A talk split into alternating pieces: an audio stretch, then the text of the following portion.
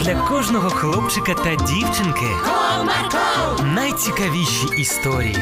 Comarco, Не прогав свій настрій. Comarco. Команда Марка.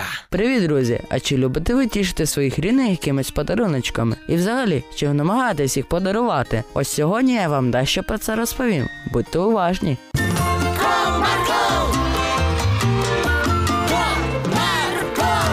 Одного чудового, теплого та сонячного ранку Дениска прокинувся, щоб піти пограти з другом. Та помітив, що мама була чимось засмучена. Матусю, все добре. Доброго ранку, синку. Та я просто захворіла, тому і засмучена.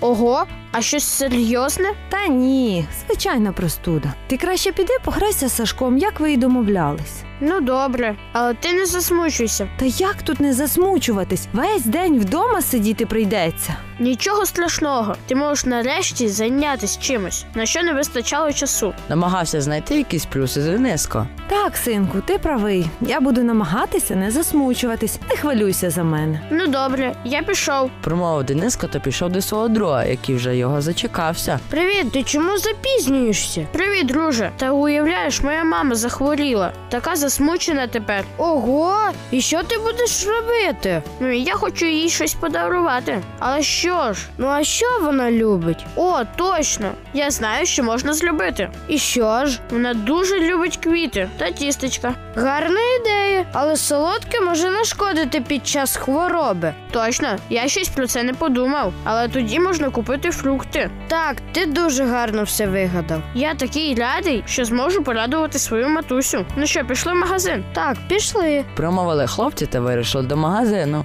Вони йшли по вулиці та через деякий час вже були біля величезного супермаркету, де здавалося є все, що тільки може знадобитись. Ну що, заходимо, бо у нас вже не так багато часу. О, дивись, які гарні квіточки. Так, дуже красиві. Якщо ти підтримуєш, тоді я вибираю їх. І нам залишилося фрукти. Так, ти правий.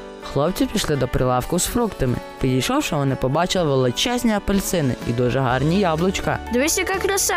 Так, фрукти справді дивовижні. Дениско швиденько набрав яблук та апельсинів, пішов на касу, заплатив і все, справа зроблено. Ну що, тепер по домівках? Так, час вже додому йти.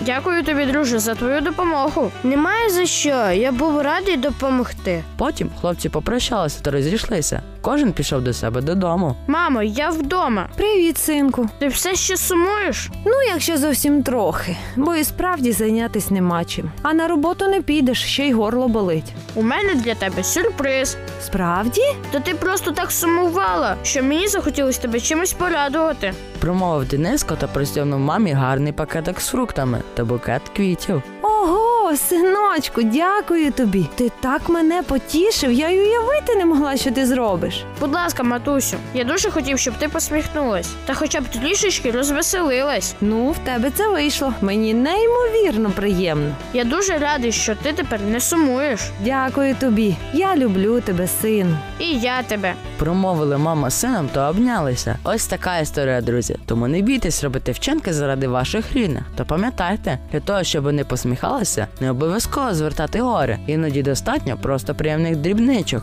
До зустрічі!